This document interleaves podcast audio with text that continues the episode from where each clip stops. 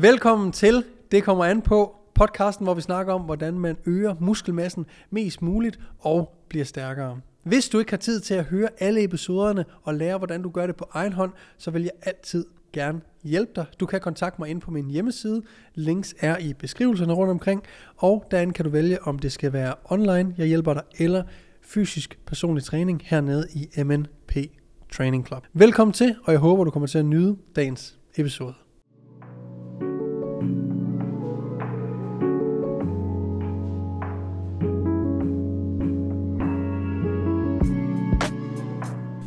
Velkommen til dagens episode af Det Kommer An På. I dag skal vi snakke om variationer af squat, bænk og dødløft, som kan hjælpe dig til at blive stærkere. Det med at blive stærkere i et specifikt løft, såsom squat, bænk og dødløft, handler jo ofte om at finde svagheder og styrker i løftet. Det handler også om at se det som et skill, og med det mener jeg, at det er ligesom at sparke frispark i fodbold, at hvis du gerne vil være god til det, jamen så bliver vi nødt til at sparke fra forskellige steder på banen, og vi bliver nødt til at se, om vi ikke kan placere den oppe i krydset hver eneste gang. Og til at starte med, så gør vi det på fuldstændig frit mål, så kan det være, at vi tilføjer en målmand, tilføjer en mur, og til sidst, så gør vi det selvfølgelig i kampens hede, mens der er 80.000, der kigger på os, og vores navn er David Beckham. Eller, ja okay, det er måske lige at tage den lidt for langt, men om ikke andet, så handler det om, at vi skal virkelig se det som værende et skill. Og når jeg siger det, så betyder det egentlig bare, at vi skal gøre det ofte. Fordi det at blive god til noget, vi laver ikke squat, bænk, dødløft for at få store muskler, skal vi også huske på. Så det er virkelig, vi skal være gode. Vi vil gerne være gode til den her øvelse. Og god er både teknisk og selvfølgelig også, hvor mange kilo kan vi løfte. Men teknikken bliver nødt til at være på plads først. Og det skal den både fordi, at vi ønsker at løfte vægten så sikkert som muligt, men selvfølgelig også effektivt som muligt. Og når jeg siger effektivt, så er det jo et andet ord for optimalt, for det første. Og det jeg mener med effektivt er, at vi jo egentlig gerne vil spare så mange kræfter som overhovedet muligt. Vi vil også gerne egentlig bevæge vægten for så vidt muligt over den korteste distance, vi kan. Men det mener en bænkpres for eksempel. Det her med at sveje. Nu der kommer regler for, hvor meget man må sveje i dødløft, eller i styrkeløft.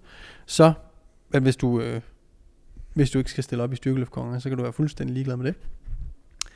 Men vi vil jo egentlig gerne sveje så meget vi må, fordi at så skal stangen jo egentlig bevæge sig på en kortere distance, end hvis du lå helt flad på bænken. Så det er ligesom det vi gerne vil opnå med de her squat, bænk og dødløft.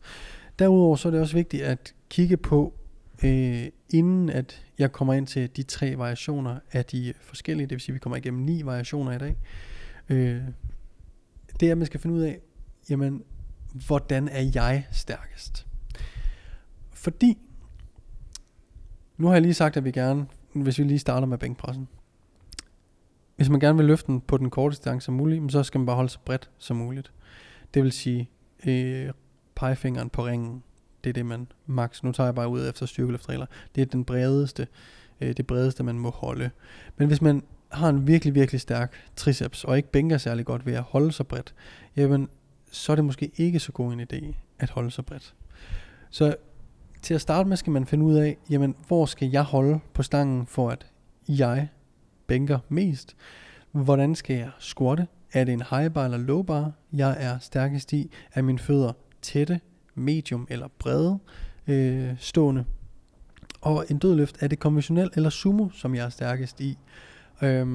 Og de her ting skal vi ligesom have styr på, inden at vi overhovedet begynder at tænke på de her variationer. Så når vi har fundet ud af, hvilken type squat, type dødløft og type bænkpres vi er stærkest i, jamen så er det, at vi begynder at perfektionere den her squat, bænk eller dødløft. Og som vi startede med at sige i episoden, så handler det om at finde, hvad ens styrker og ens svagheder er. Og det vil typisk være i løftet. Så hvor er det, når man kommer tæt på failure, hvilket man ikke så ofte skal, når det er styrke, man træner for. Men om ikke andet, når man bliver presset, hvor er det så hen i bevægelsen, at man har sværest ved øvelsen? Failer man altid i bunden? Failer man altid ved lockout? Eller failer man altid i midten af løftet? Og det er her, vi har nogle variationer, som kan være super, super brugbare.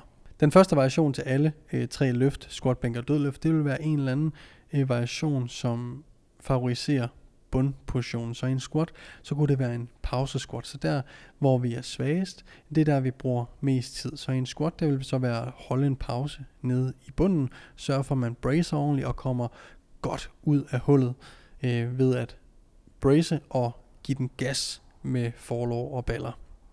I en bænkpres er det selvfølgelig med en pause på brystet. Her er det super vigtigt, at man ikke ligger, ligesom i squatten, vi vil gerne holde et opspænd, og det samme vil du egentlig også i bænkpressen. Så når man ligger stangen på brystet og holder pause der, så er det vigtigt, at du ikke ligger den død og lader den ligge på brystet, men nærmere bare, at den ligger flat, og der ikke er nogen bevægelse i stangen overhovedet, hvilket sådan set også er det, man skal, hvis man skulle stille op til en styrkeløftkonkurrence, så er det faktisk med en pause på brystet. Og pausen på brystet til en konkurrence er defineret af, hvor hurtigt du kan få stangen til at ligge helt død. Men i træningen her kan vi holde en cirka 2 sekunders pause, skulle være ganske fint. Og for en dødløft, om det er en sumo eller en konventionel, så vil en deficit for eksempel være en god måde at øge bundstyrken på, altså bruge mere tid nede i bunden. Det der var forskellen fra dødløften til squat og bænkpressen, det er, at vi starter med at løfte vægten, hvor i de to andre, der starter vi med at sænke vægten, som gør dødløften en lille smule anderledes. Så når vi skal arbejde på bundstyrken i en dødløft, så kan en deficit være rigtig, rigtig god, altså hvor vi står ovenpå en skive eller lignende, og har en længere bevægelse nede i bunden, basically. Så har du problemer med at få stangen af gulvet i dødløften, jamen så kører en deficit. Hvis vi har et weak point, der hedder, at vi er svagest i midten af løftet, så i både squatten og i bænkpressen, jamen så kan det være en god idé at lave en form for pin press eller pin squat, hvor vi holder en pause lige under den del af løftet, hvor vi er svagest.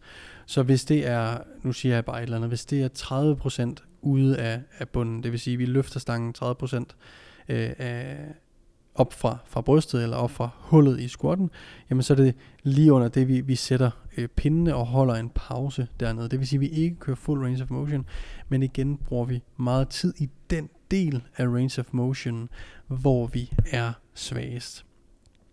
For en dødløft, så kunne det være sådan noget som at holde en pause omkring midt skinneben, lige under knæet, hvis det er der, hvor vi er svagest, altså i midten af bevægelsen.